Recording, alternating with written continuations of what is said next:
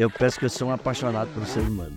Essa intensidade, essa, ampli, essa amplificação de intensidade, essa vontade louca de servir e ajudar, foi na EQM. Mudou tudo. Aprender entendendo, eu tenho um tempo de aprendizagem, eu demoro muito mais. E aprender sentindo, eu consigo aprender muito mais rápido. Aquela família que nunca teve uma briga, por favor, cria um curso porque eu quero fazer Não, esse curso. impossível. Impossível. Não existe. Ela não existe.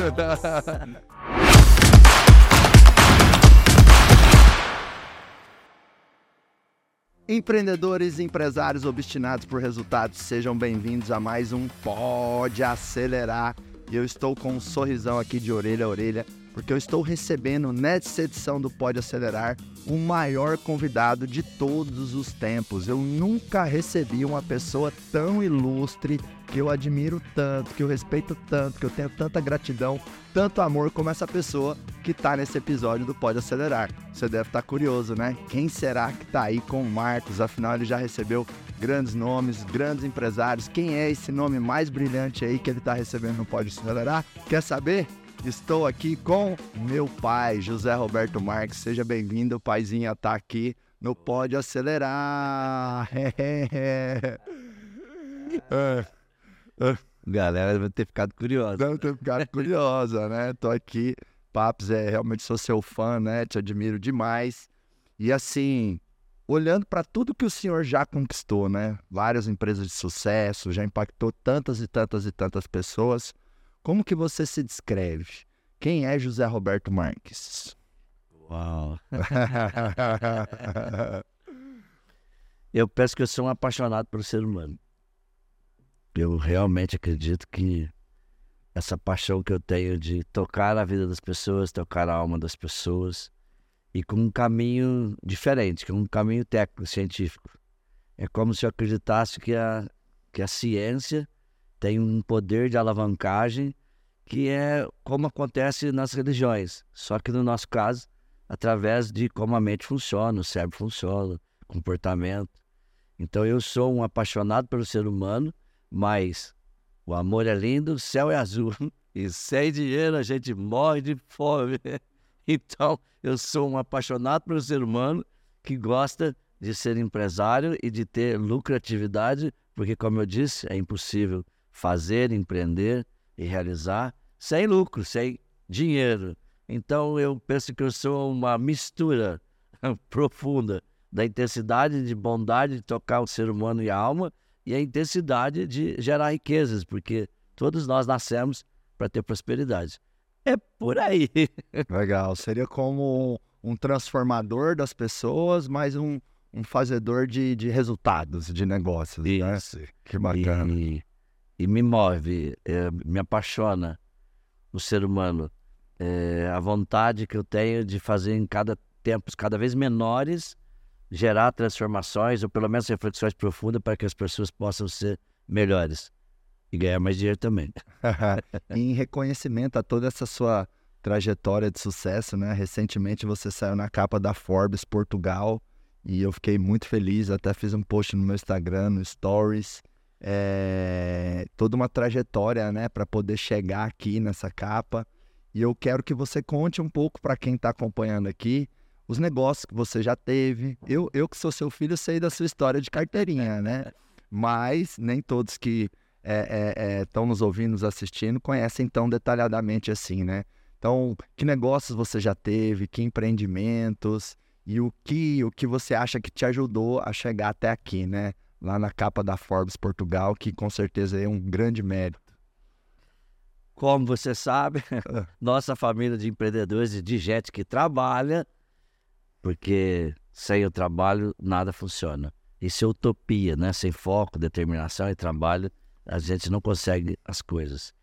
E era uma vez eu, com 12 anos, já começava dos 12, quando o vô Zé me convidava para ir para a fazenda, em Penápolis, interior de São Paulo. Saía do Educandário, Coração de Maria, uma escola de freira, e ia para a fazenda. Então aprendi a gostar de trator, de coletadeira, de boi, de bezerro, de vaca, e isso me movimentou bastante. Eu sempre amei muito, muito, muito a fazenda. Eu penso que ao mais daqui uns anos eu devo ser uma pessoa que vai morar na fazenda. Eu gosto, gosto dessa ideia, mesmo que fique em trânsito. Então essa vontade de trabalhar é algo muito forte. E a vozinha Cida, né, que é uma máquina de trabalho, de intensidade, que sempre nos apoiou, nos incentivou para o trabalho. Então eu peço que a, a formação, o exemplo de ver o vô e a avó seus, né, que no caso meu pai e minha mãe, isso isso me motivou bastante e eu tenho isso no DNA, né, a força de realizar, de trabalhar essa intensidade. Depois disso, é uma longa história, né? É uma longa história. Mas vamos lá é, empresas no ramo de automóveis, empresa no ramo de supermercado e fazenda. Basicamente, o meu histórico é automóveis, eu sou apaixonado em automóveis também, tenho um conhecimento razoável. Eu falo que gente automóvel eu entendo razoavelmente bem ou muito bem.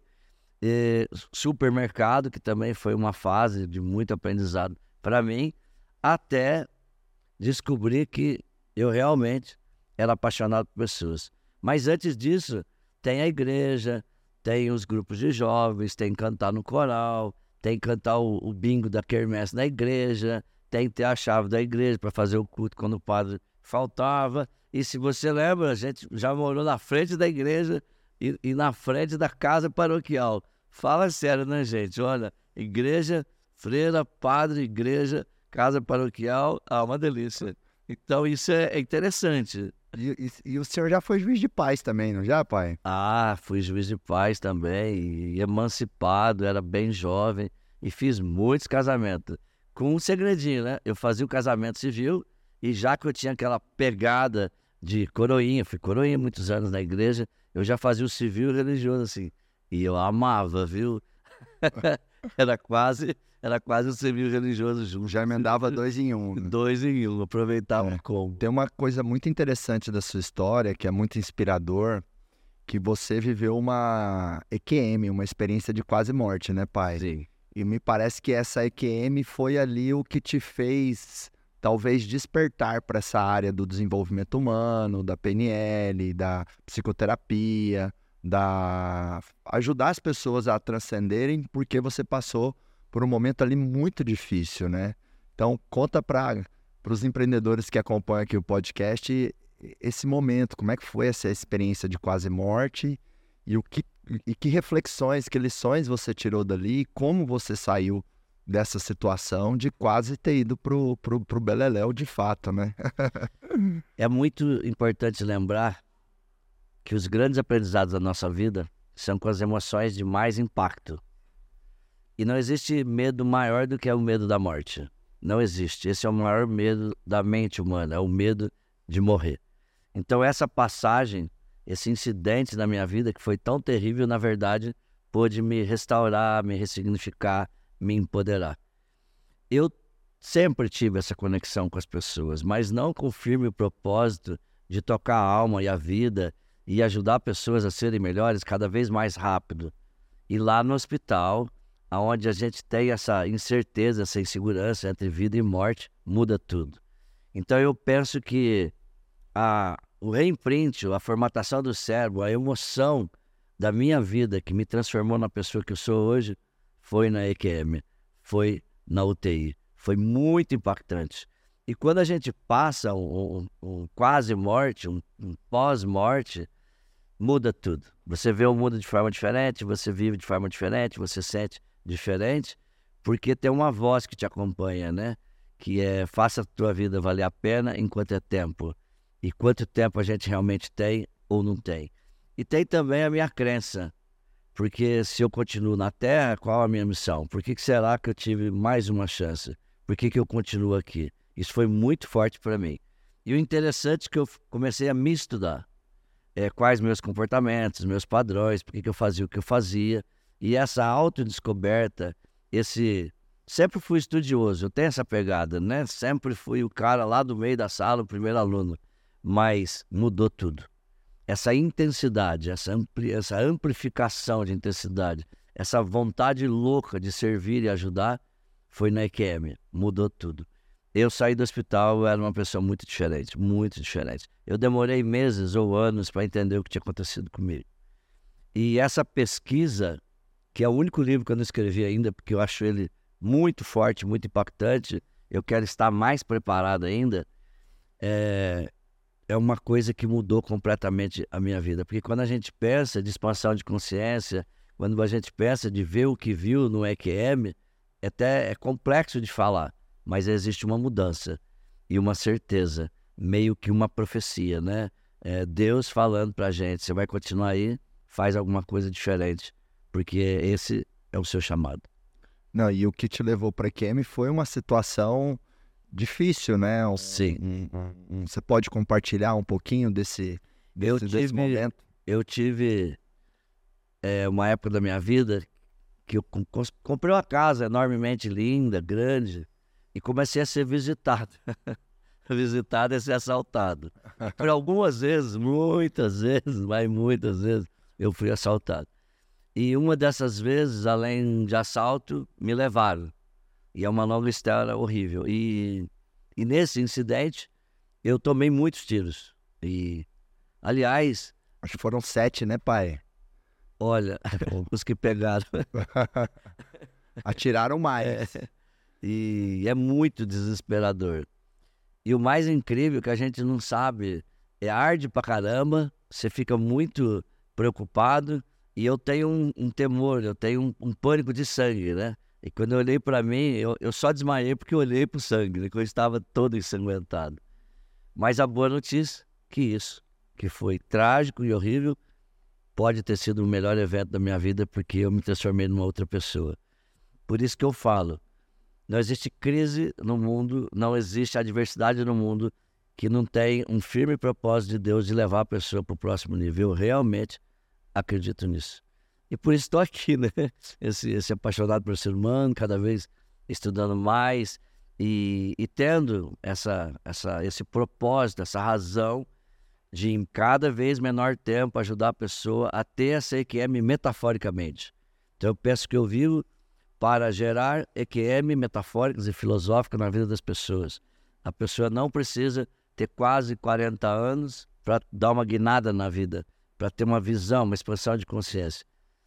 E hoje eu consigo explicar isso de um ponto de vista neurofisiológico, dentro da neurociência, né? Os processos químicos eh, do cérebro, da memória, e isso ajuda a ajudar as pessoas poderosamente. Que lindo, né? Então hoje a sua missão é fazer a pessoa ter essa, esse despertar sem ter que tomar os tiros e sem ter que ir para UTI, né? Talvez é, através do processo de cura, de autoconhecimento, de evolução, ela talvez fazesse antes e depois, né, pai? Não, daqui para frente deixa eu fazer uma melhor história, porque, poxa, tô vivo aqui ainda, né?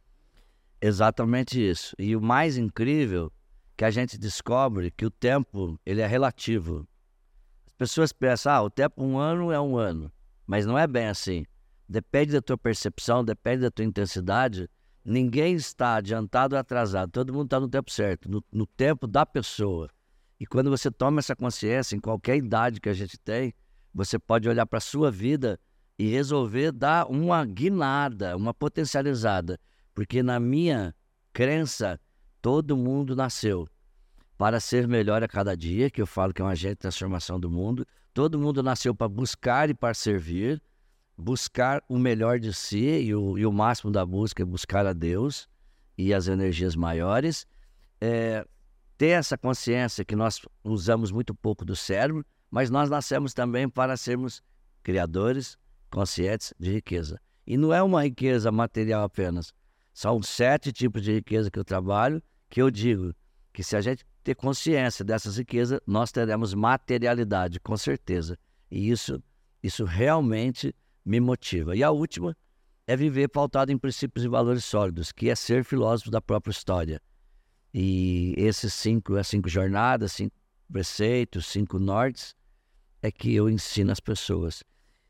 E outra coisa interessante, que aprender entendendo, eu tenho um tempo de aprendizagem e eu demoro muito mais. E aprender sentindo, eu consigo aprender muito mais rápido. E a minha expertise, depois dessa expansão de consciência, depois da EQM, foi que, que eu preciso fazer e como eu preciso respirar para que o meu cérebro aprenda mais rápido e que eu sinta muito mais, que é o poder da meditação. Hoje eu realmente acredito que o meu dom, cada final de semana, eu sinto que eu estou melhor. Então, essa expansão, essas associações, livros de associações do cérebro, essa energia vital, essa capacidade de intuir, de sentir energeticamente as pessoas, cada final de semana eu tenho uma clareza que eu tenho mais habilidade. E o interessante é que eu sinto, falo e depois eu falo para mim que eu entendi o que eu falei.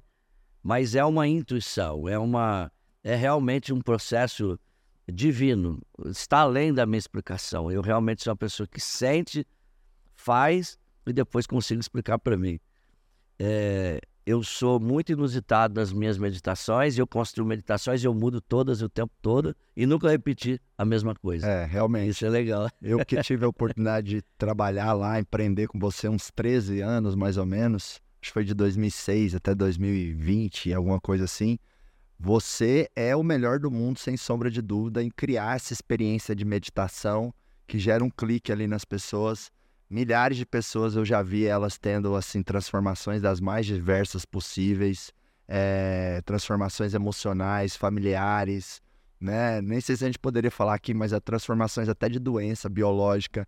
Eu lembro da, do caso da Cláudia, que era uma aluna que não conseguia engravidar e depois de um tempo ela engravidou. Então isso foi, foi muito bonito. Agora, complementando assim o que você trouxe, né, essa sua crença de que as pessoas nasceram para serem melhores, às vezes eu faço uma provocação assim com as pessoas, pai. E vou, vou, vou, vou te usar aqui para eu chegar no raciocínio, que é assim, ó. Você, você escreve um livro para dar certo ou dar errado? Para dar certo sempre. E para tocar mais vidas. Exatamente. Você tem filhos para dar certo ou dar errado? Para dar certo sempre. Você decide empreender uma empresa para dar certo ou para dar errado? Mil vezes certo, muito certo. Então, talvez faça sentido refletir que a, a essência dos projetos que acontecem na natureza é para dar certo. Então, não faz sentido a pessoa dar errado. Quando ela, quando ela quer dar errado, ela está sendo contra-intuitiva contra a natureza, porque Sim. Deus fez tudo para dar certo, assim como a gente começa as coisas para dar certo, né? Interessante isso.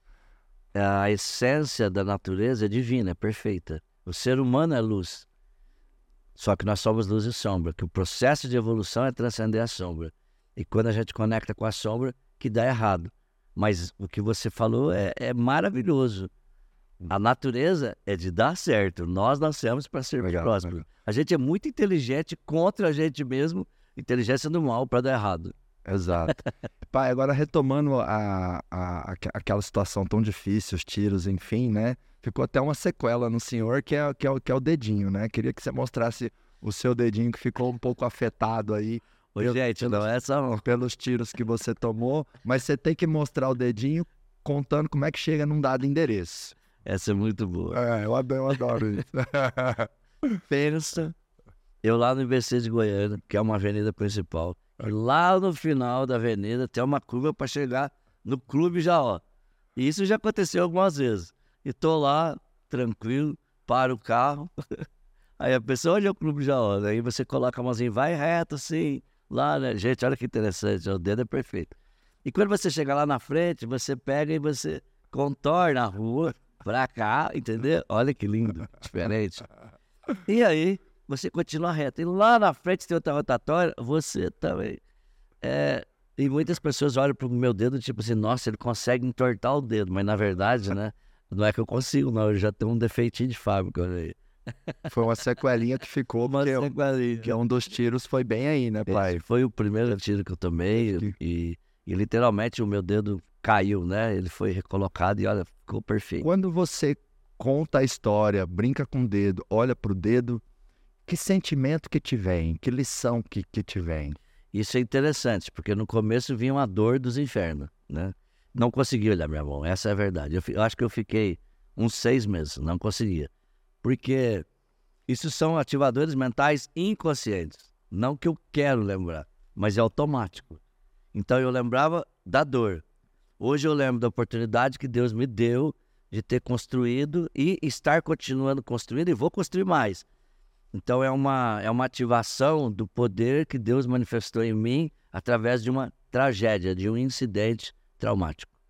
É, isso é, é, Esse, eu acho isso um superpoder, né, pai? As pessoas que conseguem pegar uma tragédia, uma, uma catástrofe, uma desgraça e, e, e, tirar a força disso, né? Você disse, né? Não tem como sair de uma crise sem você estar mais forte. Você é impossível. Disse, você disse algo nesse sentido.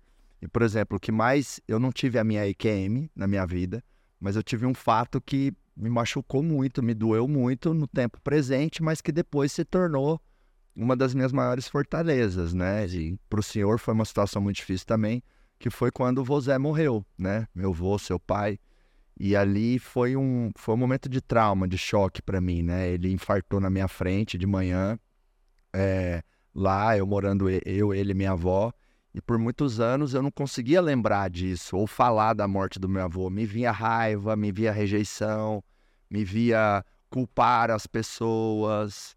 É, eu, por exemplo, eu era descrente de Deus. Até meus 15 anos ali, 16, meu avô morreu, eu tinha uns 11. É, eu era descrente de Deus, eu não acreditava em Deus.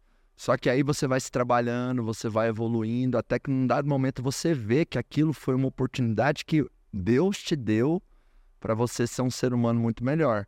Então, por exemplo, uma das coisas que me fez tomar algumas decisões assim que foram importantes para eu chegar onde eu cheguei, crescer, como por exemplo parar de beber né? Hoje eu não bebo uma gota de álcool, eu já tive muito problema com bebida. E uma das coisas que me dá força para tomar decisões como essa e várias outras no dia a dia é pensar, poxa, eu sou o legado do meu avô.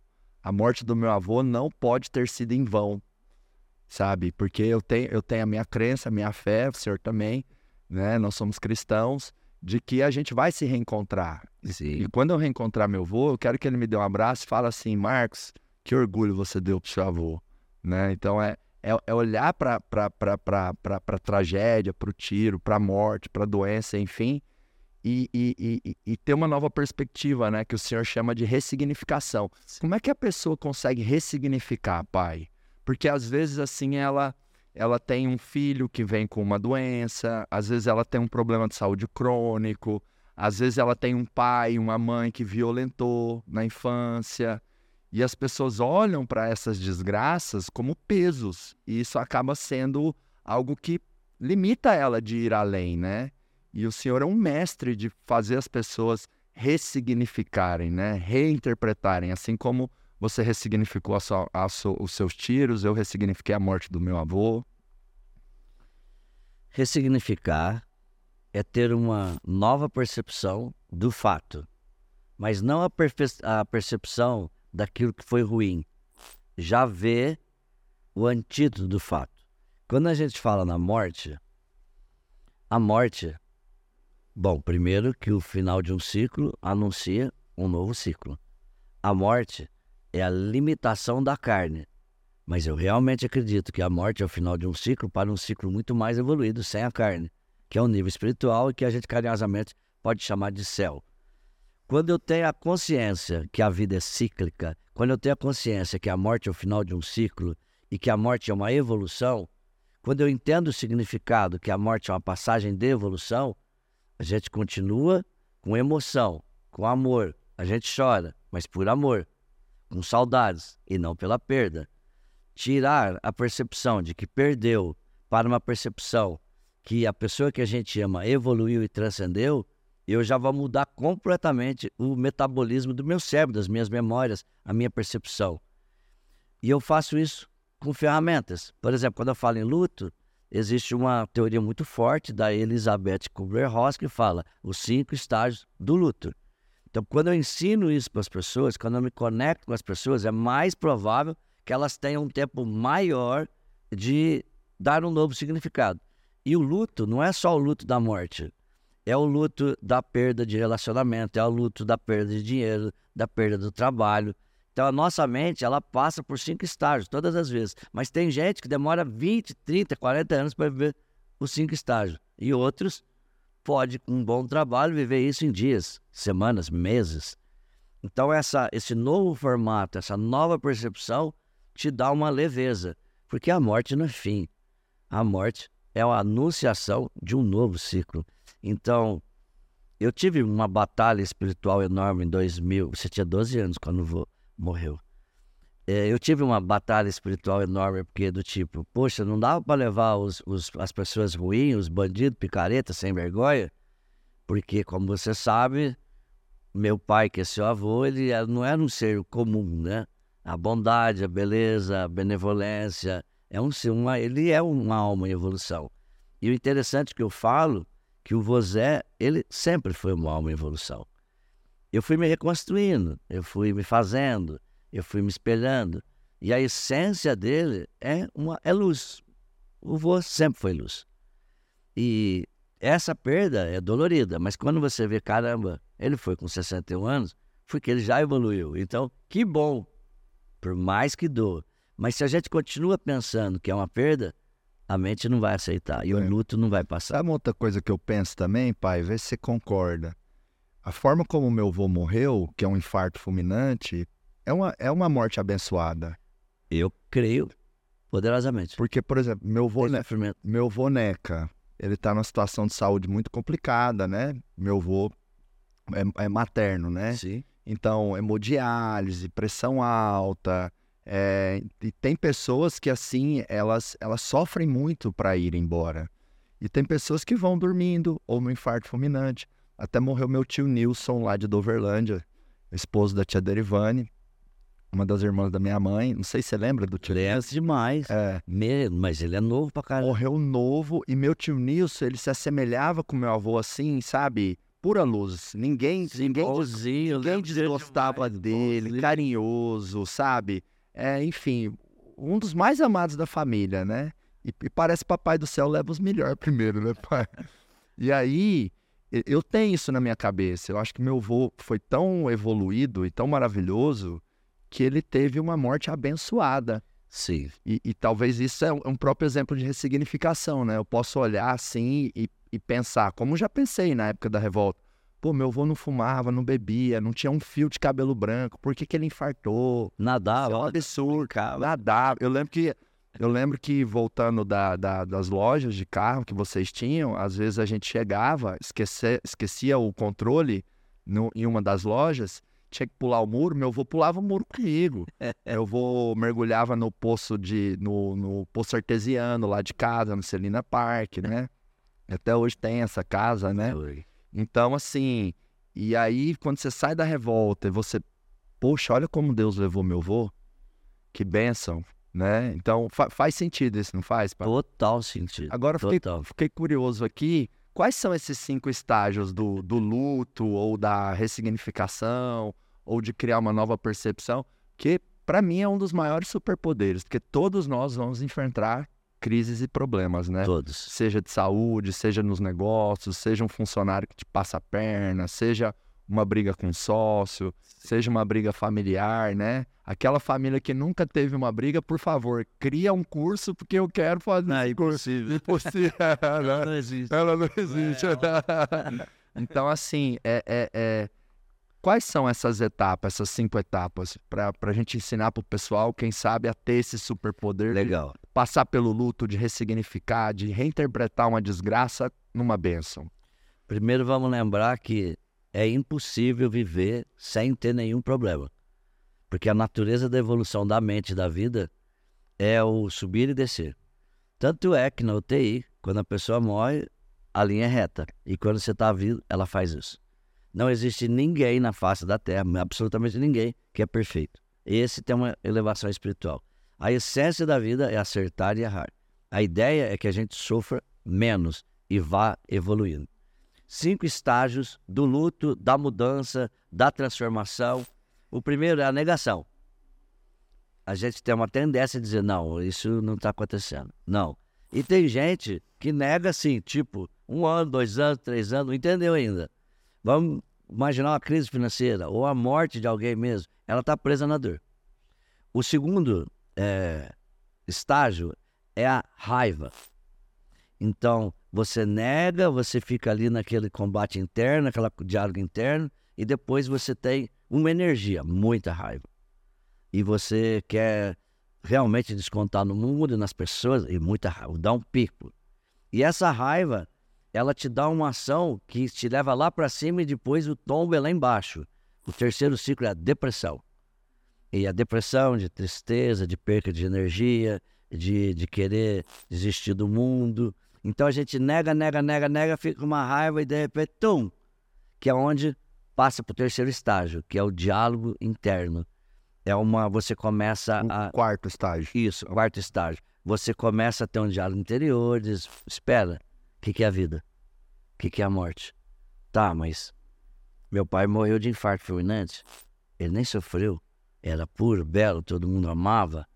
Uai. Então, com 61 anos, ele teve evolução espiritual? Teve. Aí você vai começando a organizar dentro com percepção cognitiva mesmo. E o quinto estágio é aceitação. Então pensa, enquanto eu não aceitar, eu estou sofrendo. E uma coisa forte, que qualquer falta de aceitação é sofrimento. E aí já tem a teoria dos estados internos, né? Só existe dois estados internos da mente. Ou você está no estado de graça e compaixão e amor e bondade, ou de sofrimento. Então toda falta de aceitação é sofrimento. Então tudo que acontece e eu não conformo, não acredito, eu estou sofrendo. Então é muito melhor a gente viver cinco estágios. Vamos lá, eu nego, eu tenho raiva, eu entro numa crise eh, para baixo, vou falar de depressão mesmo, eu tenho essa barganha, esse diálogo interno, essa reestruturação, essa mudança de percepção, até que eu aceito. Todo mundo vai passar os cinco estágios em tudo. Nossa, que interessante. E te ouvindo assim, veio na minha cabeça, né? Se a pessoa conhece, talvez ela pode acelerar cada estágio, né, pai? Isso. Conscientemente. Isso mesmo. E saber que ela vai precisar passar pela raiva, Vai. ela vai precisar sentir dor. Não adianta também. Tem pessoas que sofrem um luto, uma crise, um problema qualquer e falam: ah, não, isso não vai me abalar. É impossível não abalar. Enquanto ele fala não vai me abalar, ele nem começou a passar pelos cinco, né? É a negação. Ele tá na primeira. Tá na primeira. Tá na Tá achando que venceu, mas tá na primeira. Isso, tá negando. Então, olha aí, ó, empreendedores e empresários. Talvez hoje você tenha um grande problema que aconteceu ou está acontecendo e você acha que isso não te afetou. E na verdade você está na negação e você Negação. precisa passar pela raiva, pela dor, pelos prós e contras ali do diálogo até chegar nessa aceitação, né? Exatamente. Você também disse, pai, sobre estado de sofrimento e estado de graça. Então não tem meio termo. A pessoa, Não a pessoa não tem como, tipo assim, ah, tô mais ou menos. Isso aí existe. É mais ou menos. É. Ou ele está num estado de graça, que é uma palavra que eu amo, né? Compaixão, amor, bondade, receptividade, Seria equilíbrio. seria alta performance, Alta usando as habilidades dele. Isso. Aham. Ou Tá está lá baixo. sofrendo. E Então- um milhão de, de desculpa, uma Então, conversa. será que dá pra entender quando alguém fala assim, ah, tô mais ou menos, na verdade ela tá pra baixo? Ela tá menos. Tá menos. Tá negando menos ainda. Ah, entendi. Tá continuando primeiro. Pai, agora, já que a gente citou aqui meu vô, queridinho Vozé, vou pedir pro pessoal da edição pôr o rostinho do, do Vozé aí bonitinho. nessa edição. Que característica meu avô tinha, boa, muito forte na personalidade dele, que o senhor acredita que repassou pra você e que também, e aí de você repassou pra mim? Ah, esse é muito fácil. Qual que você acha que é a, a, a característica, uma característica forte do meu avô que foi pra você, que aí acabou vindo pra mim também? A bondade, a simplicidade, esse jeitinho que a gente tem de amar profundamente, poderosamente as coisas e as pessoas. Teu avô é um exemplo vivo na face da terra. E isso continua comigo e continua com você. Então, por mais que a gente tenha habilidade, competência, estratégia e foco, existe uma pureza na alma, uma bondade na alma, uma intenção genuína do ser humano que as pessoas têm ou não têm, ou elas trabalham para ter, e a gente nasceu com isso. Então, essa com certeza é disparado é, a herança que a gente tem do, do Vozé, para mim e para você. Acho que se perguntar para 100 pessoas, não sei, vão concordar. E, e essa, essa, essa, essa, é- é- essa bondade que você diz, pai, seria isso que faz a gente manifestar esse comportamento de carinho, que a gente é muito carinhoso na nossa Isso, família. é isso Carinhoso, mesmo. é bem isso, né? Isso, exatamente O isso. senhor chama os filhos de pistolinha, Aí. né? Todos até hoje, pega na bundinha, Morde, beija. morde, beija, e aí a gente, a gente é a gente é sedento por resultados, mas somos muito carinhosos, né? Com a equipe, com todo mundo. Então isso vem lá do realmente meu avô era Muito Demais. carinhoso, né? E em 90% ou 95% eu consigo. 5% não, Por causa da luz e da sombra, né? por causa da Todos nós. legislação. Nossa. E, ó, e cuidado com o equilíbrio total, que isso é a morte física. E cuidado. Nós somos normais, né, pai? normais. Erra, faz cara. É, é, exagera. Pai, quero te pedir para você contar alguma história que seja divertida, engraçada ou de superação, é, de quando eu era criança ou de quando eu era adolescente, enfim, alguma história que vem aí que você acha que gera algum, algum alguma lição ou alguma conexão para as pessoas que Gente, estão nos ouvindo. uma coisa bem engraçada do Marcos, que o Marcos e a mamadeira eram inseparáveis. ah, verdade, verdade, verdade, verdade. É uma longa história aí da mamadeira ser jogado fora aos 12 anos. É, eu eu, ma- eu mamei até os 12, né? 12 anos. Até a morte do meu avô eu mamava. É, e lembra que eu joguei a mamadeira fora, Sim. te contaram. Sim, Muitas eu lembro. vezes. Não, eu lembro. Eu lembro de várias vezes do senhor puxar a orelha e ficar bravo em relação à mamadeira, e com razão, né? Porque meus avós me super protegiam. Foi, essa é muito. É essa verdade. Olha, ó. É muitas vezes. tá aí nossa empreendedora, uma curiosidade de Marcos Marques, viu?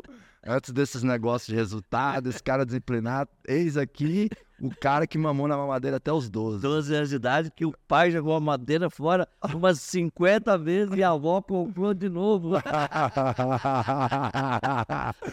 Cara, é comprar uma nova. Essa é muito Pai, boa. o senhor também jogou minha chupeta fora, eu lembro mais ou menos. Joguei O também. senhor, não sei se você jogou fora, deu descarga, e você me, promet... e você me prometeu uma bicicleta, um negócio assim, não é? Como é que foi essa história? Essa é a compensação, né? É, você, foi, você teve uma estratégia efetiva. na vida. É. E além da chupeta, da bicicleta, eu tô lembrando do bug, né? É.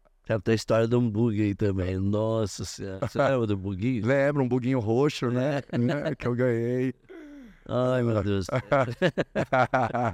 Gente, se achar que mamadeira é ruim, tá um exemplo aqui que não é. ah, não, é, não, é assim, isso aí meu avô e minha avó exageraram. Tinha só 12 aninhos. Novo. Não, obrigado, pai. Ainda bem que você arrancou aquela mamadeira. Porque com 12 eu já tava chegando a idade de namorar, paquerar as meninas e ainda tava naquela mamadeira. Você sabe, né? Eu tô usando o aparelho agora, né, pai? E, e aí eu perguntei meu dentista, o Dr. Rodrigo Prata Rocha, assim, dentista fenomenal, assim, virei fã. Falei assim, doutor, meus dentes ficaram tor muito tortos assim por causa da mamadeira, porque eu jurava que era. Aí ele, ele explicou que ele acha que não. Porque o que acontece? A gente tem desvio de septo, né? Sim. Todo o senhor tem, o Arthur, meu irmão. E aí o que, o que ele me disse, Marcos, pelo seu desvio de septo, quando você era criança, a sua mandíbula, sua maxila, seu osso não desenvolveu tanto. Porque a gente desenvolve a mandíbula para caber os dentes certinhos através da fala e da respiração. E aí, como você provavelmente já dormia com um pouco de boca aberta, não desenvolveu igual. Então, a sua mandíbula ela é muito assim e ela deveria ser mais uma ferradura. Logo ficou um pouquinho torto. Apertado. É, Ficou apertado, exatamente. É, Mas essa questão aí da, da mamadeira é engraçado, né? Aí que veio na cabeça primeiro Não, história, essa- Mas essa foi. Não, essa sua resposta foi boa, porque aí eu já fico ligado para não perguntar mais nada da minha infância e da minha adolescência. Primeira e última desse tópico aqui. Eu, ó, pai, mas um- uma outra coisa também que eu tenho, né? Pegando a história da mamadeira e do meu avô que a gente citou aqui também, assim, uma, uma, uma história que eu conto da minha história, né? O senhor ensina muito isso, né? Qual é a história que você conta da sua história? Isso eu aprendi com você. Você, não, você é incapaz de mudar o que aconteceu, mas você pode ter uma interpretação que te deixa mais forte, não mais fraco. E uma interpretação que eu tenho é assim, porque eu e meu avô a gente era carne e unha, né? sim. Minha avó é. Minha avó do casal do meu avô, da minha avó. Do, ele- minha avó era mais empreendedora. Eu lembro que ela ficava nas empresas com você até de madrugada tal. E meu avô fazia questão de me buscar na escola, de almoçar comigo. Na hora certa, É, ex- exato. na hora certinha. Certinha, meu avô era bem, né, assim, com, com horário. Então, foi, foi muito difícil mesmo, assim, eu lembro. E aí, um outro ponto que eu, que, eu, que, eu, que eu assumi como verdade, porque é verdade, é que, assim, meu avô e minha avó, eles me deram muito amor, muito carinho, mas exageraram no amor e no carinho. Prova disso é a mamadeira, né? Então, su muito super protetores, né? Muito, é, é, enfim, exagerados ali na criação. E aí eu penso assim: Deus levou meu avô para que eu pudesse crescer como homem. Porque eu penso assim: meu avô e minha avó me protegiam tanto, né? Me davam tanto carinho, tanta proteção, enfim, que se meu avô ficasse mais uns 10 anos pode ser que eu virasse aquele adolescente ou aquele marmanjo encostado na casa dos avós, assim, de tanto que eles, sabe, me proteger. muito. Então, eu comecei a, a, a, chegar na seguinte conclusão. Meu avô se permitiu ir, Deus entendeu que era o momento, porque precisava criar aquela cisão, assim, sabe? Aquela, aquela libertação do Marcos com os avós, que não aconteceu ali quando eu tinha 12 anos, mas foi acontecendo com o desenrolar da vida. Sim. Então, nisso eu pude ver também a bênção, o lado positivo da morte do meu avô. Porque isso me ajudou a, a ser o homem que eu sou, a amadurecer, né, a sair da juventude e ir para a vida adulta e assumir algumas responsabilidades com o decorrer dos anos ali, é claro, né? Então, mais um exemplo aqui de, de ressignificação, ressignificação, que isso é muito forte, porque pergunta sobre minha história não vai ter mais. uh, pai, vamos lá, aproveitar aqui, você que é esse grande cientista do comportamento humano, na sua opinião, qual é a maior ou quais são as maiores limitações que as pessoas têm? O que, que mais impede assim o, o ser humano, sabe? Na sua experiência tendo transformado milhões de pessoas, você já vendeu mais de 10, 12, 15 milhões de livros. Então, você para mim hoje é o maior cientista do comportamento humano não só porque é meu pai, mas pelos resultados, pela sua trajetória, por ter vivido um momento de quase quase morte mesmo. Então acho que você tem uma história muito única, né? Sim. Que além da teoria, teve a prática de fato de ter superado muitas perebas, né? A morte do meu avô, esses assaltos, esses tiros, e eu acho que isso conta muito, né? Quem tem a prática tem a legitimidade para poder ensinar. Se a vida são nossos significados, qual a dificuldade que a gente tem de atribuir significados positivos e poderosos? E como isso é possível? Autoconhecimento. Se eu não sei o que me faz bem, o que me faz mal, se eu não consigo ver que eu sou um agente de transformação do mundo, que eu sou um buscador, que eu sou um criador, que eu sou um criador consciente de riqueza, se eu não vejo isso, eu não vou ter absolutamente nada. Então a maior dificuldade do ser humano é de se conhecer quem a pessoa é. E quando eu me conheço e sei das minhas limitações e dos meus poderes, eu mudo os significados. E quando eu começo a mudar a percepção e os significados, eu trabalho diferente, eu ajo diferente. Então eu me conheço, eu mudo meus significados para ter sonhos diferentes, desejos diferentes, intenções diferentes, aí eu ajo diferente. Se todo dia na vida a gente passar pela mesma rua e não ver nada diferente, na mesma rua que você passou, alguma coisa está errada. Porque você tem os mesmos significados. Então, uma coisa bem legal é, quando você vai para um lugar para o outro, o que, que você percebe que você nunca percebeu tem 20 anos que você passa lá? Porque quando você altera os, os significados, as percepções, você vê o que você não via. Então, a maior dificuldade do ser humano é essa evolução de significados, de percepção. E isso é autoconhecimento. Nada é pior do que não saber como você funciona. Imagine um carro maravilhoso que você não sabe as funções. Para que, que serve o carro? É um carro como o outro. E assim, os carros têm, têm funções fantásticas se eu souber operar, porque senão não serve para nada. É, ter o manual da mente, o manual é uma metáfora, né? O manual de conhecimento de si mesmo, das emoções, dos poderes, das fraquezas, dos pontos de melhoria. Saber como se funciona profundamente é a maior dificuldade do ser humano, não tenho dúvida disso. Por isso eu dedico a minha vida para ajudar as pessoas a melhorar, a potencializar a percepção sobre elas mesmas. Melhorar o autoconhecimento. O autoconhecimento. E eu vejo que as pessoas, pai, têm muita dificuldade de, de, de se perceberem, né? Sim. Principalmente perceberem, às vezes, assim, erros ou características não tão boas. Que recomendação você tem para a pessoa aumentar o autoconhecimento, olhar no espelho e ver a verdade, assim, não talvez só uma uma construção da própria cabeça da pessoa? Nós aprendemos com a vida, e pode demorar, sobre os impactos, as emoções, as crises, ou nós podemos construir isso em treinamentos e formações. Existem muitas coisas boas, nós fazemos coisas fantásticas.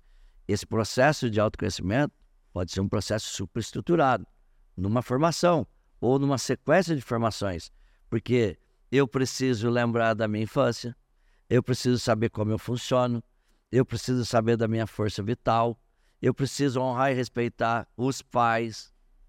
Nada é mais poderoso. Eu acho difícil uma pessoa ter prosperidade sem honrar e respeitar a família. Da onde nós nascemos? Do pai e da mãe. O processo de autoconhecimento, e realmente tem muitas pessoas boas, bons cursos, é tudo. Posso falar de terapia, posso falar de constelação familiar, posso falar de processo de coaching e também posso falar de formações que empoderam e aceleram isso muito mais rápido. A moeda mais cara do mundo é o tempo. Quando você, em menos tempo, tem essa maturidade, isso é tudo. É tudo que uma pessoa pode fazer. Porque pensa, como seria se aos 12, 14, 16, 18 anos as pessoas já começassem a aprender como elas funcionam? Quanto tempo elas economizariam da vida? Porque a gente aprende por metáfora, por exemplo, pela ciência ou vivendo.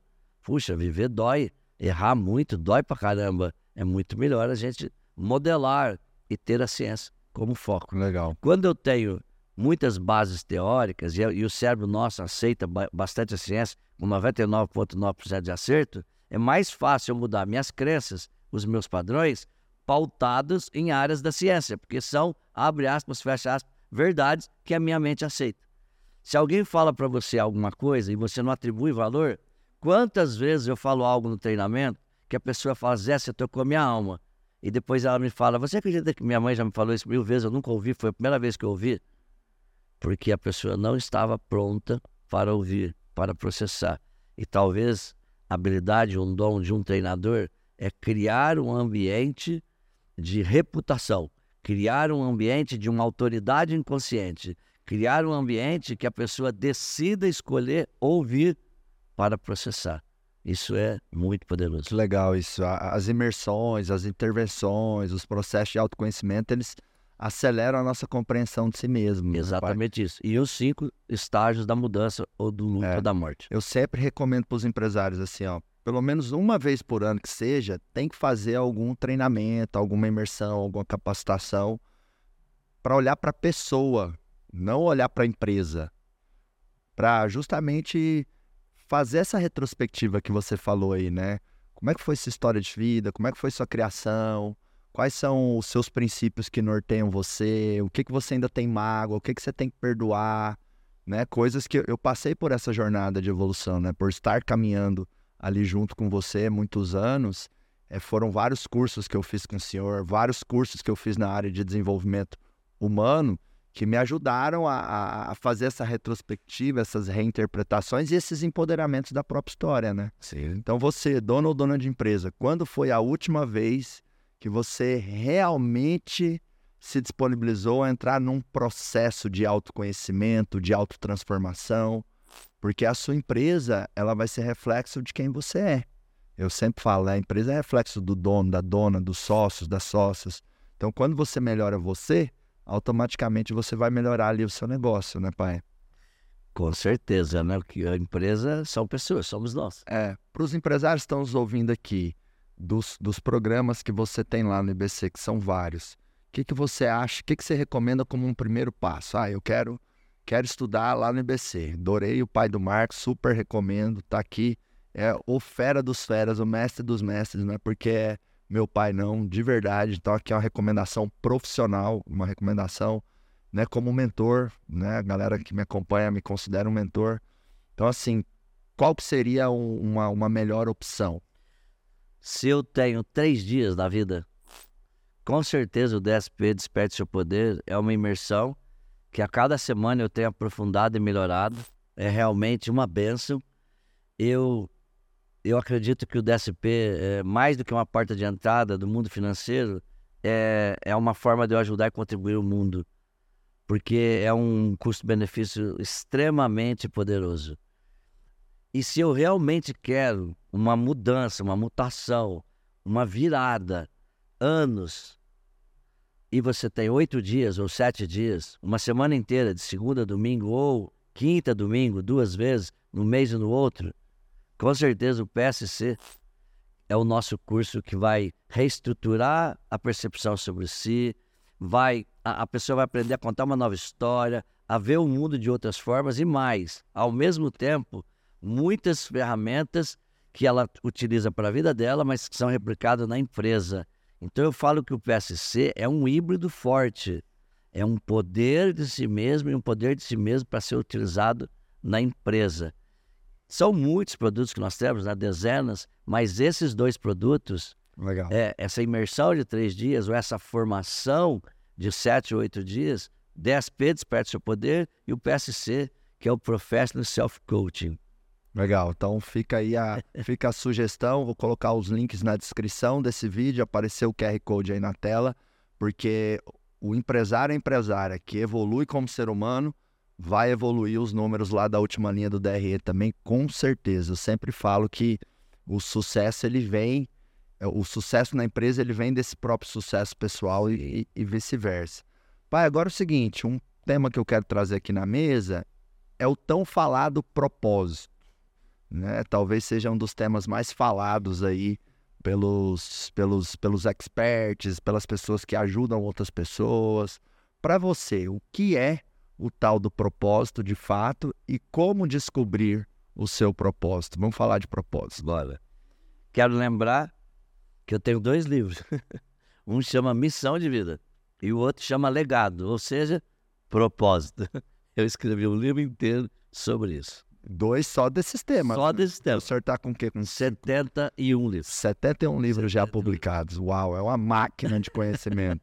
É, Terça-feira sai os Sete Dores da Alma. Tô apaixonado. é, eu sei que o senhor tem uma meta de chegar em 100 livros. Vou chegar, vou chegar. Missão de vida. Para falar de propósito, eu vou falar um pouquinho de missão, porque uma coisa é micro, outra coisa é macro. Uhum.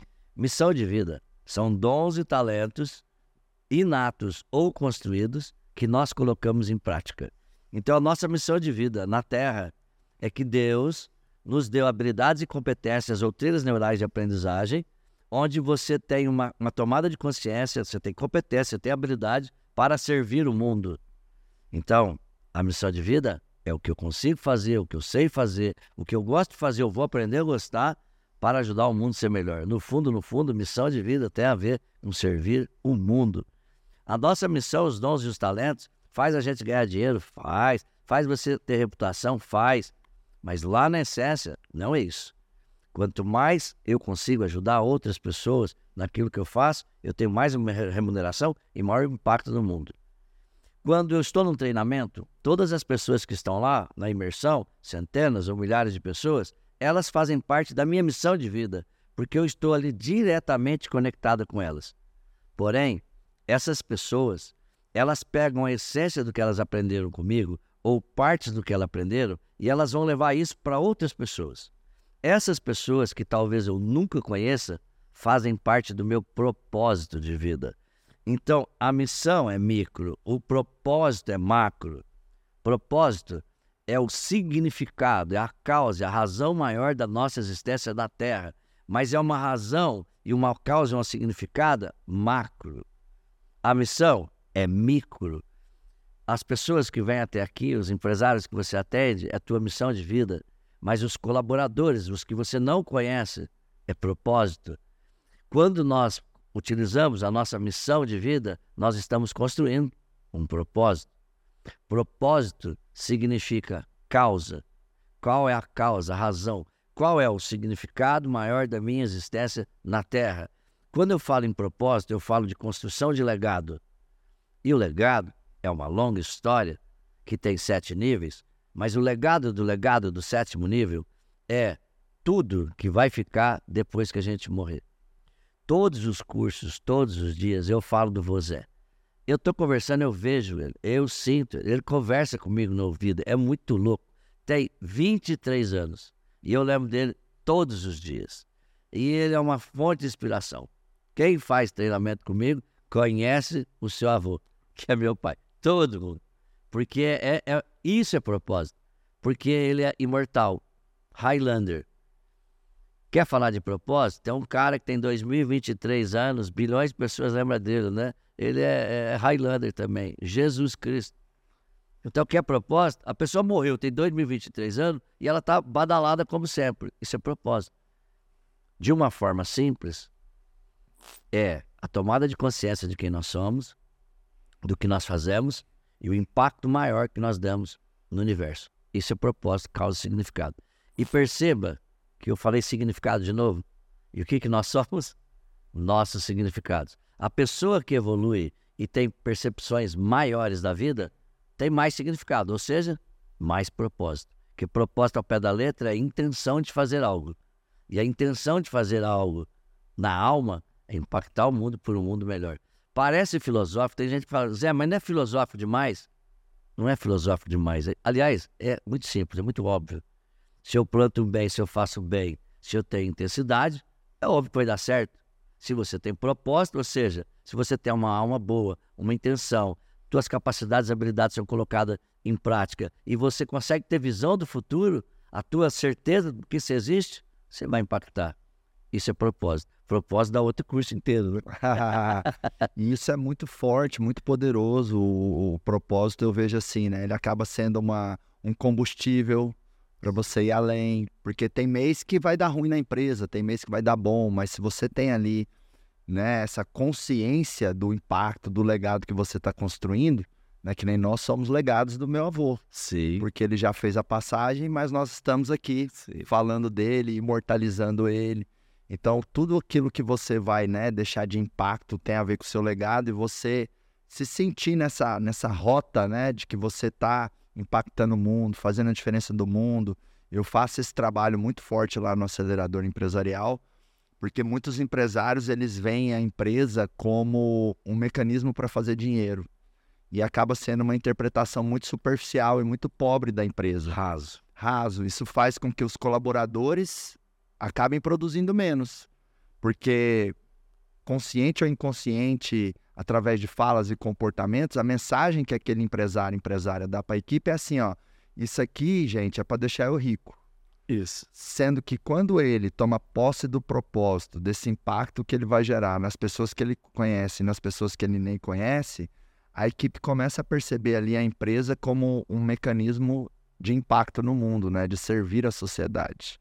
Então é por isso que eu falo assim, ó, bota na missão da empresa ou no propósito da empresa uma frase, um, uma declaração que seja algo assim que que é romântico, que é nobre, que é engrandecedor para a empresa. Sim. Né? Não precisa necessariamente, pô, ah, eu, meu, minha missão, se eu tenho um posto de gasolina, minha missão é vender gasolina com preço justo. Ou meu propósito. Raso. Raso. Um, algo superior seria assim: o nosso propósito é garantir o direito de ir e vir nas para as, das pessoas. Algo, algo maior, algo nobre. Né? Porque aí, aí você vai ter algumas pessoas do teu time trabalhando não pelo salário, mas pela causa. Isso faz uma, uma grande diferença, assim, né? Outro exemplo forte é que legado pode ser herança. Mas que tipo de herança? Porque herança pode ser imóveis, mas a herança pode ser história para sempre. Então, a pessoa quer uma empresa o quê? Para as coisas ou para essa herança para sempre? Que também é uma coisa interessante. Porque o legado também tem sete níveis. Aí o primeiro são as coisas. Uhum. Porque você pensa assim, herança, é legado? É legado. Mas é o mais raso de todos. Porque são objetos. Vai além, né? Isso. É, talvez tenha a ver com um raciocínio que eu faço, que é mais importante do que o que você vai deixar para as pessoas é o que você vai deixar nas pessoas. Né? Exatamente isso. Meu, meu avô não, não deixou um grande patrimônio para gente, né, pai? É, especialmente para você que é, que, é, que é filho. Eu nem herdeiro não sou, né? É, mas a, apesar dele não ter deixado patrimônio material, ele deixou um patrimônio de caráter, de, de, de, de história, de, de, de bondade. De, de bondade, de é, honestidade. Exatamente. Então ele acaba sendo para nós uma fonte inesgotável de, de seguir em frente e tal, né? A, a, minha principal âncora, quando eu tô mal, ou quando eu tenho que subir no palco, ou quando eu tenho um desafio, ou quando eu tenho um, um, um eu preciso acessar meu melhor muito rápido. A minha principal âncora é fechar os meus olhos e lembrar do rostinho do meu avô. Eu tinha uma brincadeira com meu avô, ele tinha uma pintinha preta aqui na orelha. E, e eu tinha uma brincadeirinha com ele assim, que eu fazia assim na, na orelhinha dele, e ele fazia assim, miau! ele fazia um gatinho. É. E na hora que eu fecho o olho, pai, lembro disso, Nossa, que forte. eu acesso minha melhor versão assim de uma forma muito instantânea assim. Parece que eu parece que eu toquei Deus assim, sabe? Muito rápido. Então é, é- eu acho que é desse legado que o senhor tá falando, É, né? Não o que eu deixo para as pessoas, o que eu deixo nas pessoas, né? Lindo demais. Pai, é o seguinte, eu tô no momento agora de, de, de construção, de crescimento, prosperidade, Deus me abençoando demais, né? Eu e a Lilica fazendo um trabalho aí que a gente está impactando muitas empresas, crescendo numa velocidade assim, que até confesso às vezes assusta, né? É, mas por outro lado a gente se sente preparado, a gente se sem- sente merecedor. E eu quero ouvir um conselho seu, de pai para filho, né? Conhecendo a minha história, conhecendo a nossa história, conhecendo eu, a Aline, toda a nossa família, enfim, né? Um conselho para esse momento que eu estou, assim, o que que te vem aí no, no coração, que falas você pode deixar, porque aí esse conselho é para mim, mas eu sei que de alguma forma ele vai servir para todos que estão nos ouvindo, nos assistindo aqui. Quando eu conecto com as histórias, com a minha história, a história da nossa família, eu fico lembrando sobre, sobre foco. A gente vai construindo, a gente vai crescendo. E é claro, é interessante diversificar investimento, mas diversificar investimento é muito diferente de que focar onde você tem, abre aspas, a galinha dos ovos de ouro onde você tem uma tendência maior, uma habilidade maior, uma missão, um propósito maior. Então a grande dica é lembra o que está te levando a mil quilômetros por hora e por mais que venha coisas a 20 quilômetros por hora ou 100 quilômetros por hora, esse norte, essa direção nunca deve ser esquecido, porque o produto âncora, a empresa âncora, o foco, o maior foco é isso que faz todas as outras coisas. E pode acontecer na nossa vida que venha outros encantos. E são bons os encantos para o investimento, mas não para a tua energia ou o foco da tua energia. É, cuidado e não separar demais o foco, a atenção da tua energia. Eu realmente acredito nisso.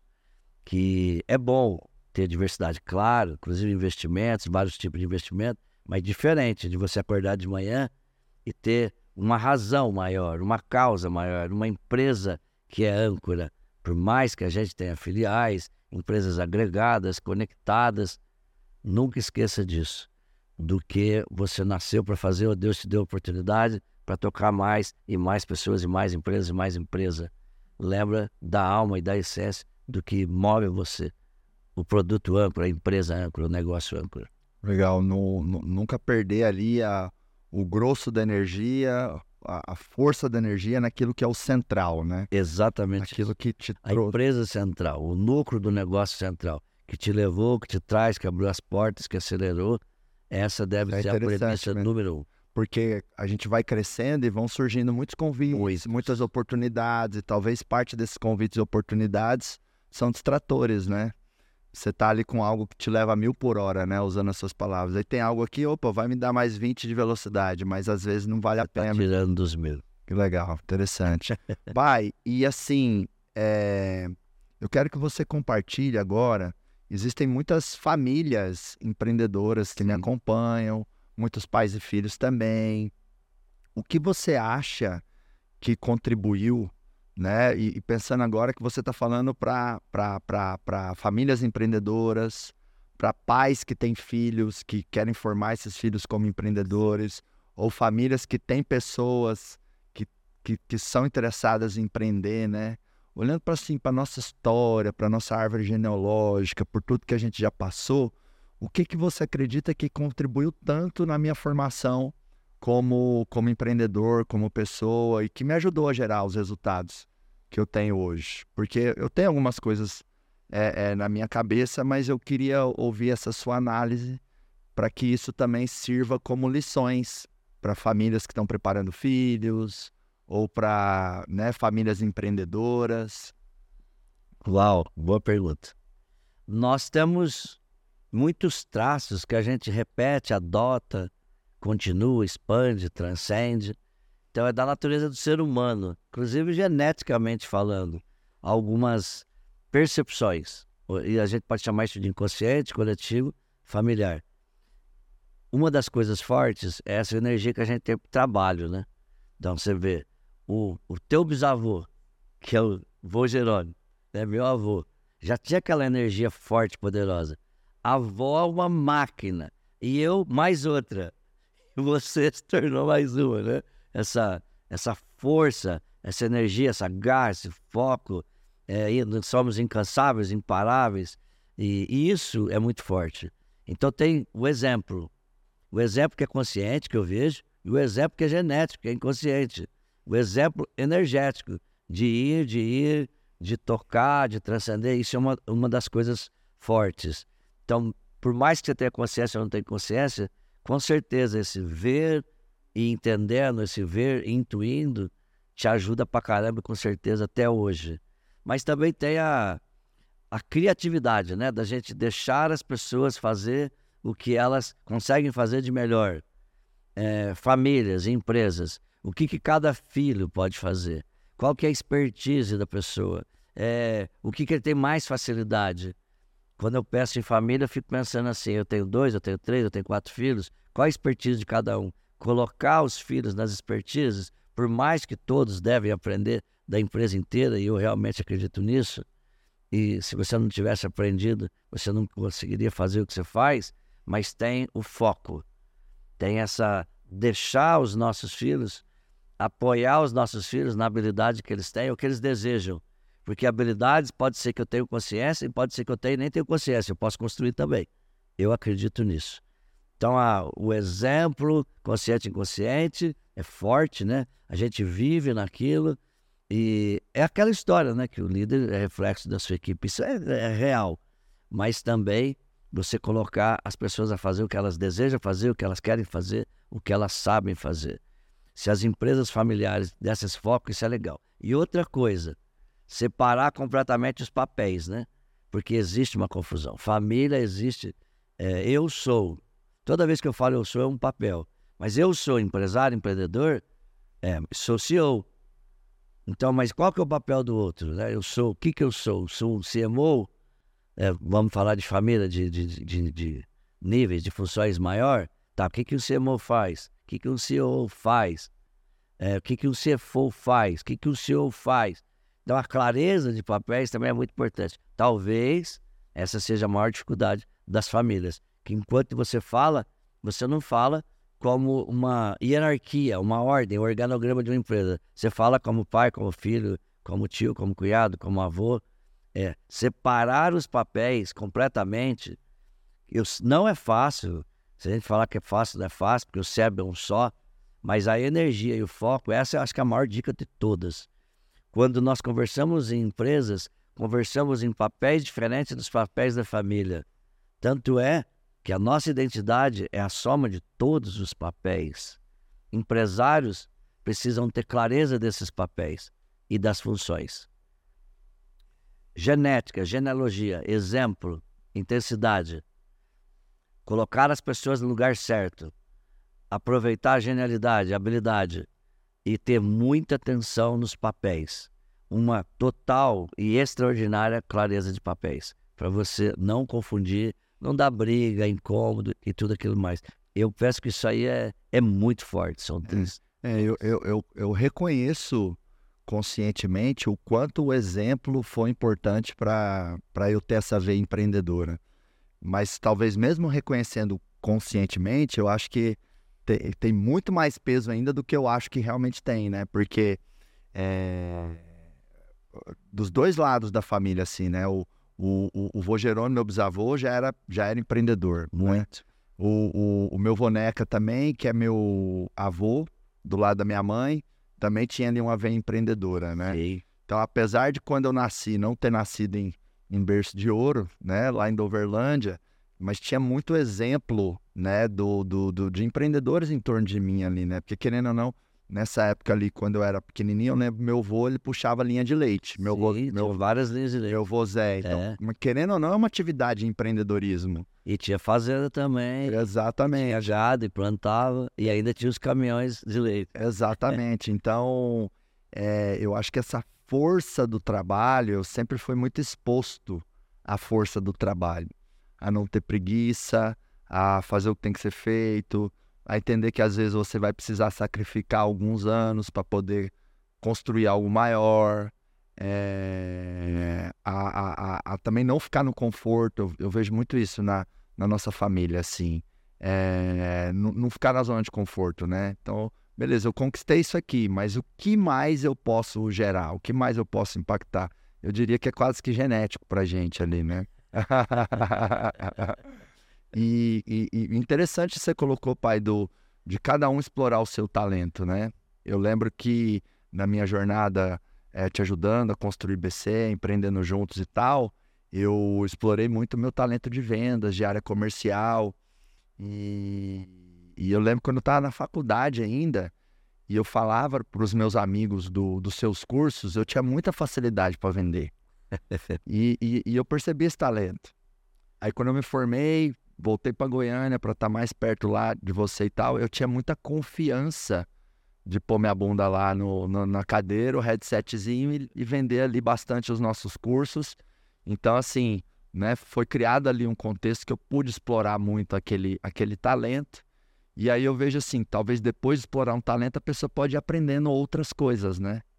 É, aí foi ficando bom na, na gestão, na liderança, a empresa sempre investindo muito em mim. o senhor- estudou também bastante, muito marketing, né? Exatamente. Muito curso, viajou bastante. Exatamente. Então, essa, é, é- é- esse processo de formar a pessoa tem que existir, né? Mas eu acho que é, é, é- é uma corresponsabilidade, né? A pessoa tem que querer, né? E eu acho que a família e a empresa estarem disposta ali a investir, né? E um outro ponto que você trouxe dessa, dessa separação de papéis, isso é desafiador, né, pai? É desafiador. Porque eu até lembro que a, a gente, é, trabalhando juntos, a maioria do tempo eu sempre te chamei mais de pai dentro da empresa, mas teve uma época até que eu comecei a chamar mais de José Roberto Marques e tal, enfim. E aí, até um dia eu vi uma entrevista da, da Luiz Helena Trajano e ela falou o seguinte: perguntaram lá pra ela, ah, a reunião do conselho do Magalu tá lá o Fred, o Fred é o CEO, né, do É Magalu o filho dela. é filho dela. O Fred te chama o quê? Presidente do conselho, Luiz Helena, mãe. Aí ela pegou e falou assim: o Fred me chama de mãe. Eu sou a mãe dele. É, é o- é o- é o, é o principal papel que eu tenho na vida dele. Só que naquela hora ali, o Fred não vai falar do aniversário da minha neta, da filha dele. Não. Naquela hora ali, o Fred não vai falar de coisas da família. Então, assim, é- ele me chama de mãe, porque é o principal papel que eu tenho na vida dele. Mas se nós temos um momento de trabalho, nós temos que pôr foco naquilo ali e entender que outras coisas não podem invadir. Sim. E que uma situação de uma esfera ou de outra não pode é, atrapalhar as melhores decisões e tudo mais. Mas realmente é uma grande é uma grande dificuldade ali, é uma maturidade que tem que ir sendo desenvolvida, né? Por, por todos, eu acho, né? Tanto os pais quanto os filhos, mas eu acho que pondo, pondo, pondo a necessidade o desafio na mesa, a gente já vai melhorando ali e vai lidando melhor com esses mais diversos papéis. Tomar consciência da dificuldade faz ela ser menos dificultosa, né? É, Interessante, né? se eu for pro clube, eu falo pro meu cérebro, eu tô indo pro clube, né? Vou jogar tênis. Se eu for pra igreja, eu vou orar, vou rezar. Se eu for pra empresa, opa, ali tem um sistema, empresa. Se eu tô em casa, a gente aprende a fazer isso, por mais difícil que seja. E a prática cria mecanismos e trilhas neurais que você automaticamente já tem aquele papel claro. Mas se eu não praticar conscientemente, ralar, tomar consciência, ter desconforto, isso nunca será algo automático, inconsciente. Então, o papel, a clareza dos papéis, eu gosto demais de falar isso. Tanto é que todas as clarezas de papéis, todos os papéis, quando a gente soma, isso que é a sua identidade. São coisas diferentes, que é você, que é entrelaçado, mas é a somatória que faz você ser quem você é. Então, olha que, que importante, né?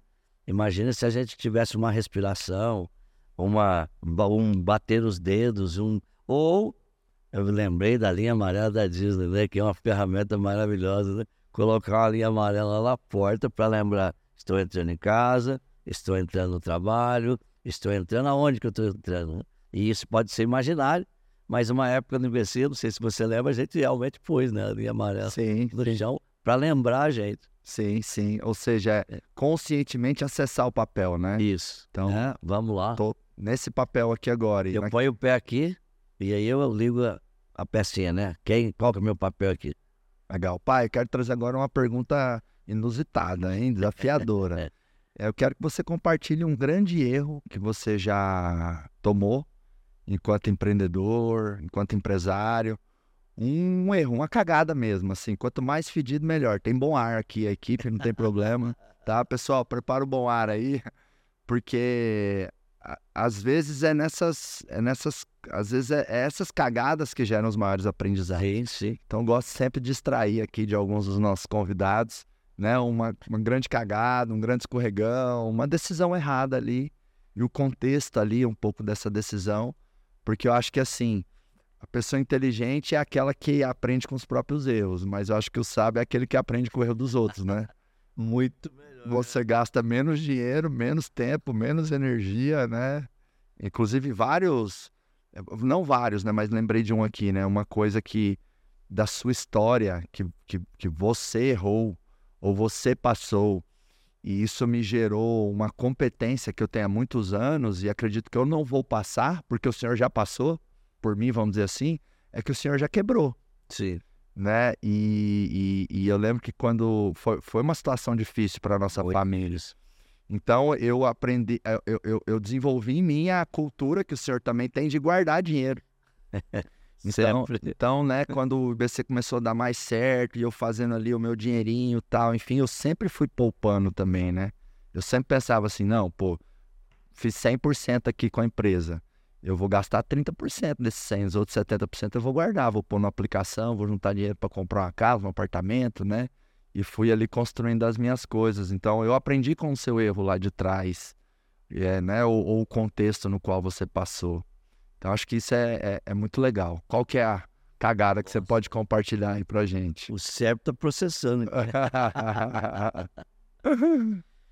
Eu lembrei mais do que uma situação. Ah. É, uma delas, inclusive eu carrego esse desconforto até hoje, e por mais que eu trabalhe a minha mente, eu se- sempre fico pensando, né?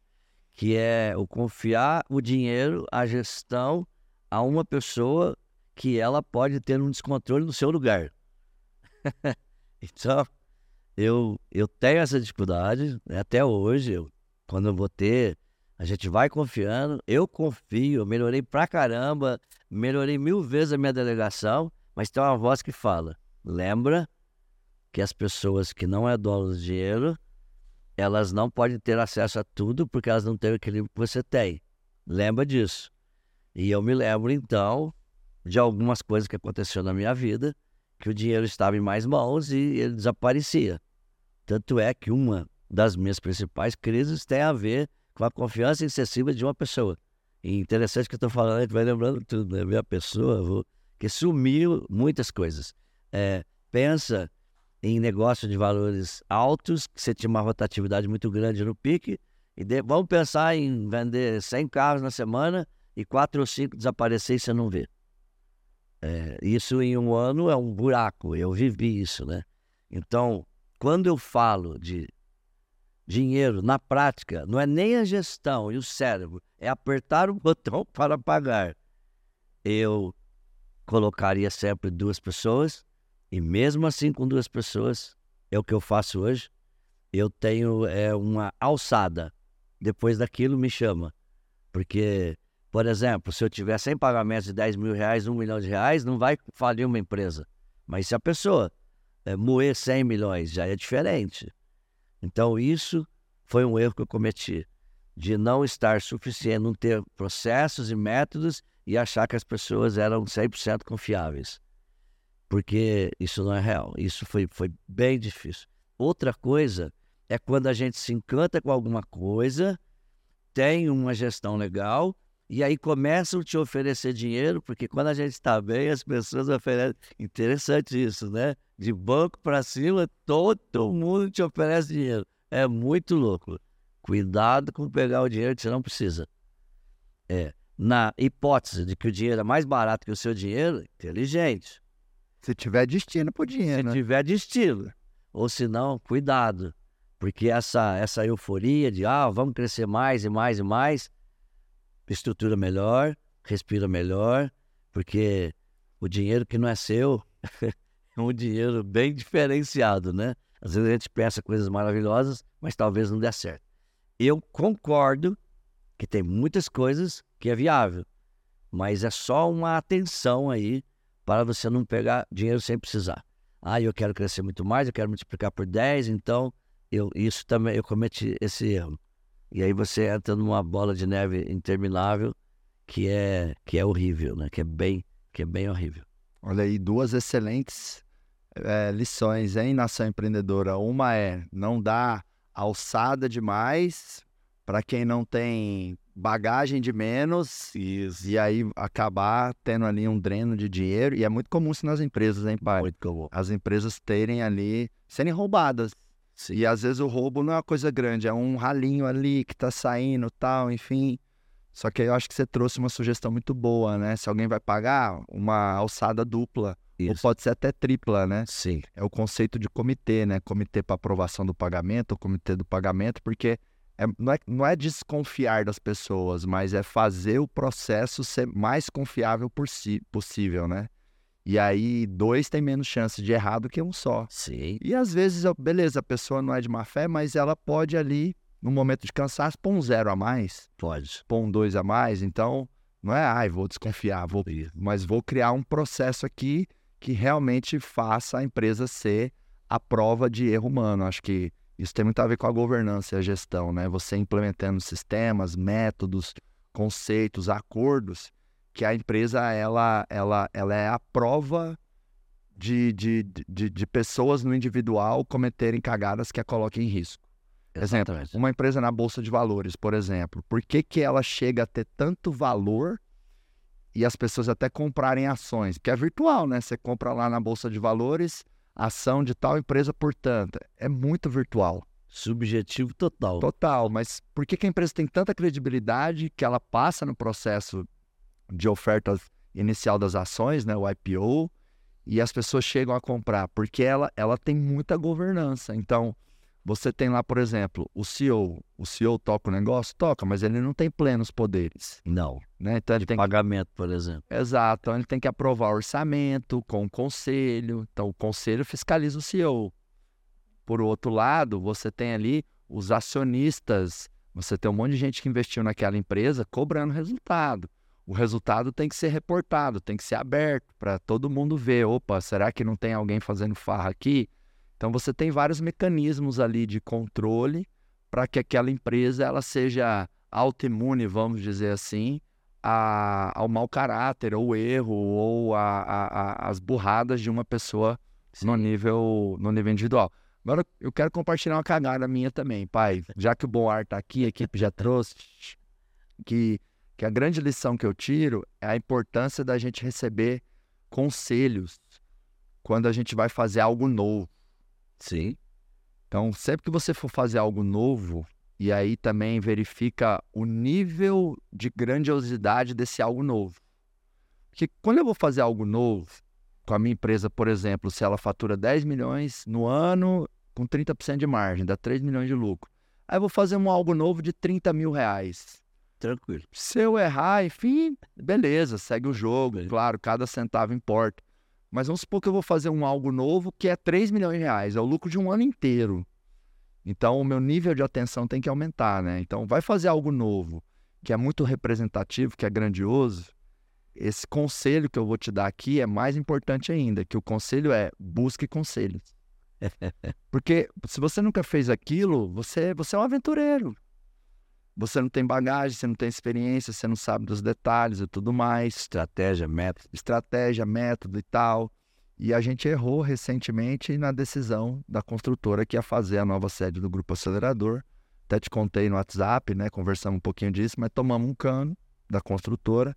E a gente errou em alguns fundamentos básicos que se eu tivesse buscado mais conselhos com várias pessoas que entendem disso, inclusive o senhor, que é um grande construtor, tem uma construtora tal, eu não teria talvez cometido é, alguns erros ali que na euforia do fazer rápido, enfim, acabei cometendo.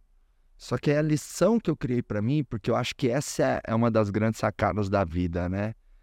Cara, você errou, você falhou, enfim, cria princípios para você a partir dali. Sim. Não para você traumatizar, nossa, nunca mais faço um grande negócio, nunca mais vou fazer obra, não, mas para você fazer melhor das próximas vezes. E aí o princípio que eu criei para mim é: vou fazer algo novo, grandioso, eu vou me entupir de conselhos. Então eu deveria ter ligado mais para o senhor, eu deveria ter falado mais com outros grandes amigos que já construíram. E aí provavelmente eu teria recebido algumas sugestões ali que me fariam não ter errado. Sim. Até porque a empresa estava muito bem recomendada. E aí esse é um ponto também. Se a grandiosidade do negócio é grande, não confia muito só nas recomendações. Vai para os conselhos e realmente checa se aquela pessoa, aquela empresa tem capacidade de entregar o que ela está falando. Por exemplo, eu, eu, eu, eu, eu me tornei sócio do meu primeiro avião em agosto do ano passado, através de uma empresa de compartilhamento. Sim. Eu cheguei no nível, pai, de pedir o balanço da empresa e mandar para o meu contador para ver a solvência deles. Que eu pensei, pô, vou pôr aqui mais ou menos 3 milhões de reais para ser sócio cotista de um avião, são seis sócios. E quem garante que, que, que, que esse avião é, é, é, é, real? Quem garante a solvência, que ele vai voar tal? Nossa, aí fui fundo, assim, fui chato pra Dedéu. O CEO da empresa lá, o Rogério, empresa maravilhosa, inclusive, que é a Avanto, super recomendo eles. O Rogério até falou, Marcos do céu, eu nunca peguei um cliente cric igual você. Pelo amor de Deus. Então a gente auditou, a gente olhou o balanço deles, DRE, tudo, tal, papapá, enfim, né? E, e, só que acontece, essa empresa, ninguém me recomendou ela, eu achei ela. Então eu fui com a guarda alta. A outra empresa, eu tive várias indicações, entendeu? E aí essas indicações me abaixaram a guarda, acabei cometendo alguns erros, né? Então, saiba que existe um poder em você receber conselhos. Vai fazer algo novo, grandioso, receba conselhos. Talvez numa ligação de 15 minutos ou numa trocas de WhatsApp com o senhor, eu não tinha tomado o fumo que eu tomei né? E, e uma coisa interessante é que as realidades mudam muito rápido. E outra coisa que eu aprendi em construção é que a gente deve comprar à vista jamais adiantado. E é o que eu imagino que você está fazendo agora, né? De, de ter pagamento semanal. Não tem problema você pagar semanalmente dentro de um levantamento do que faz. Mas o dinheiro adiantado ele desvirtua demais o negócio, porque as pessoas têm muitos negócios. E é interessante isso, porque às vezes eu estou com uma dificuldade, eu pego, pego dinheiro de um lugar, faço no outro e é uma tragédia. É exatamente. Eu acho que a dica, eu sou extremamente metódico nisso, né? Eu construo 10 casas o tempo todo, simultâneo, uma às outras. Gosto de casas de alto padrão, residenciais, mas eu falo para o meu fornecedor, eu pago à vista, não adiantado. Então, é muito engraçado que eles descarregam, tiram a foto e mandam para o financeiro. Eu descarrego, paga, é à vista. Ah, manda o dinheiro que eu vou levar. Tá, e, e se não levar? É muito louco isso. É muito, muito. É, eu aprendi isso. Agora é o seguinte: faz, mede, paga. Na hora, à vista. Então, a, a, não adianta. Exato. Então, o teu fornecedor ele tem que pôr o dinheiro na frente, o estoque na frente. Porque senão ele não, não é nem confiável. Se eu não tenho dinheiro para esperar uma semana, um mês para receber, que tipo de empresa que eu sou? Exato. Pensa, é. se eu preciso do dinheiro do meu cliente para começar uma obra, eu não tenho alicerce nenhum. Sim. Uma outra lição também que eu criei, pai, desse. Porque nessas, nessas maiores buchas é onde a gente mais aprende. Com certeza. É assim, às vezes está tudo dando certo. Então você fica excessivamente autoconfiante. Sim.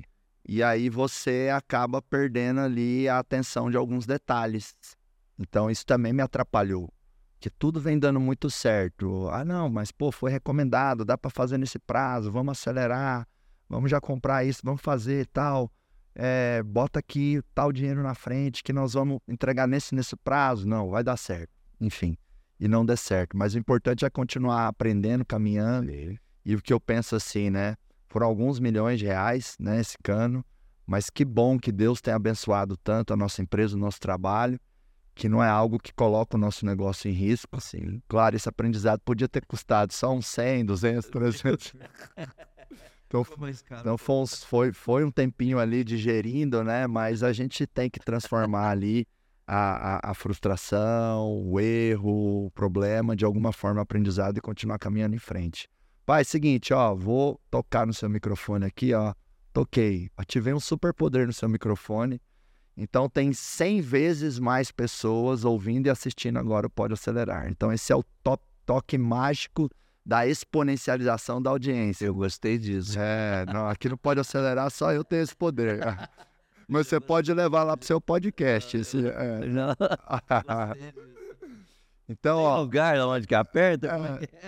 é, depende do vento, entendeu? Depende da intuição. Eu olho que tá brilhando aqui um pouquinho mais, assim, eu toco, pô, aumenta 100 vezes a audiência. Então, imaginando que ah, tem 100 vezes mais pessoas ouvindo, assistindo aqui agora, qual é uma mensagem? Uma mensagem que você quer deixar para os empresários, os empreendedores, esses homens e mulheres que eu chamo de heróis da nação. Eu falo, pai, que tem negócio que não é negócio, tem negócio que é projeto social. O senhor já teve um projeto social que você chamava de negócio, sabe qual é? Supermercado. Ah, entendi. agora que eu entendi. A, mar- a margem é tão baixa, a margem é tão baixa que, Tem, pô, o camarada tem que ser muito grande. né? Não, o camarada um- tem um projeto social, né? Eu, eu ainda quero defender isso um dia lá no governo, que é o seguinte, tem que criar o dia das empresas com baixa margem. Empresa que tem abaixo de 5% de margem líquida, tem que criar um dia em comemoração a esses caras e todo mundo fazer uma doação. O país inteiro, dá, cada um dá dois, três reais de doação, vezes 200 milhões de brasileiros, dá 500, 600 milhões, vai para um fundo de reconhecimento a esses empreendedores. Não faz sentido? Faz Porque, sentido. pô, o cara trabalha, camola, aquela família ali morre, um supermercado, várias, vários tipos de empresa, aí fatura 10 milhões para sobrar 500 mil no ano. E ele não tem espaço de erro, né? Não, e nem, nem de erro e nem de descanso, né? Supermercado, nem de erro, nem então, descanso. então não dá para chamar esses aí de heróis nacionais? Isso herói nacional. Então, ó, microfone amplificado, deixa uma mensagem para os heróis nacionais aí, que são os empreendedores. A certeza absoluta é que tudo são as pessoas. O que, que nós precisamos fazer, o que nós podemos fazer agora para entender mais de gente? Como devemos melhorar a comunicação dentro da empresa com você mesmo? E o melhor, você nunca vai melhorar e empoderar um sistema, uma empresa, sem antes você empoderar e melhorar você. Ninguém dá o, que não tem. Talvez todos nós precisamos tirar um tempo, precisamos investir na coisa mais linda, poderosa e maravilhosa do mundo, que é nós mesmos, o nosso perfeito funcionamento. E isso tem a ver com lazer e isso tem a ver com estudo. Que você faz e você prega tão bem, né? Liberdade e lucro. Aprendi Ah, tá me acompanhando no Instagram, hein, pai? liberdade e lucro. E nós precisamos verdadeiramente ter esse time, mas também fazer essa viagem para dentro. E as empresas familiares, que têm muita, muita, muita consciência desses papéis. Porque se isso acontecer, será mais lucro, mais harmonia, mais sucesso, mais crescimento. Minha mensagem é: investe nas pessoas, sabendo que a primeira pessoa que você tem que investir é em você mesmo. Porque tudo é feito com pessoas. Uau, uau. Paizinho, eu geralmente nesse final eu dou um recado aqui para nossa audiência, mas hoje eu quero dar um recado para o senhor.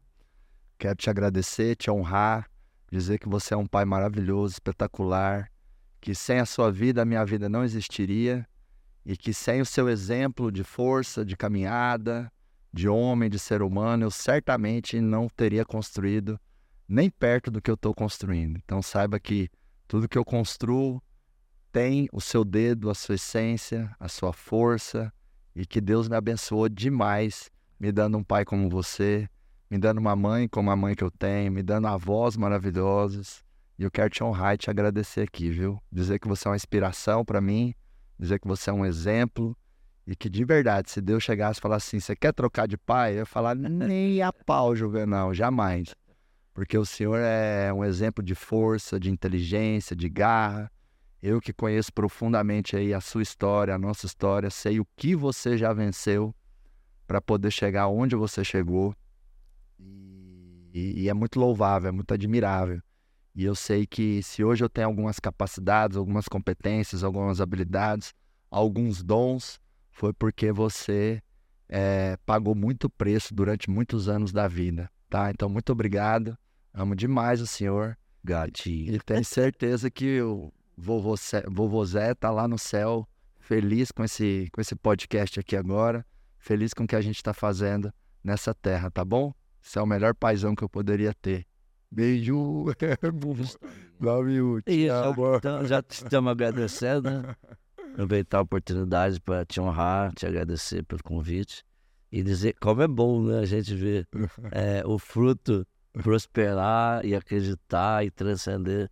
Parabéns pela jornada, pela intensidade, pelo foco, pela paixão e também pela bondade, porque eu acho que essa é uma marca muito forte que a gente tem, né? Uma bondade na alma. Yes. Parabéns. Empreendedores, empresários que estão assistindo aí, que essa conexão aqui, ó, de pai e filho, de alguma forma, possa inspirar a sua família, a sua jornada, a sua caminhada, né? Não foi fácil pra gente, né, pai? Uh. Talvez você não esteja num momento fácil, mas segue em frente que com certeza você vai colher frutos cada vez mais maravilhosos. E pai, o encerramento clássico aqui do Pode Acelerar é assim, ó, eu falo pode e o convidado fala acelerar aí, tá bom? mas com muita energia. Uh, tá bom? Nem tem energia. então vamos energizar, não high five aí, ó. Energia! vou falar um, dois, três, vou soltar um pod e você solta um acelerar. é perigoso essa energia é. forte desse jeito. Vamos, é, uma, uma, energia comedida, né? Porque senão fodeu. Não, oh, vamos, tem muita potência. Não, vamos soltar mais forte. Oh, oh. A semi mais forte.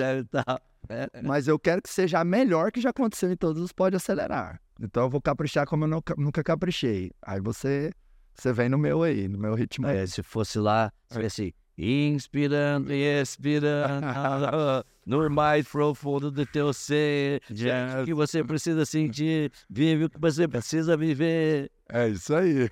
Então vamos lá, hein? Eu vou soltar o pod e você acelerar, hein? Nossa Prepara aí, paizinho. Um, dois, três. Pode! Uou!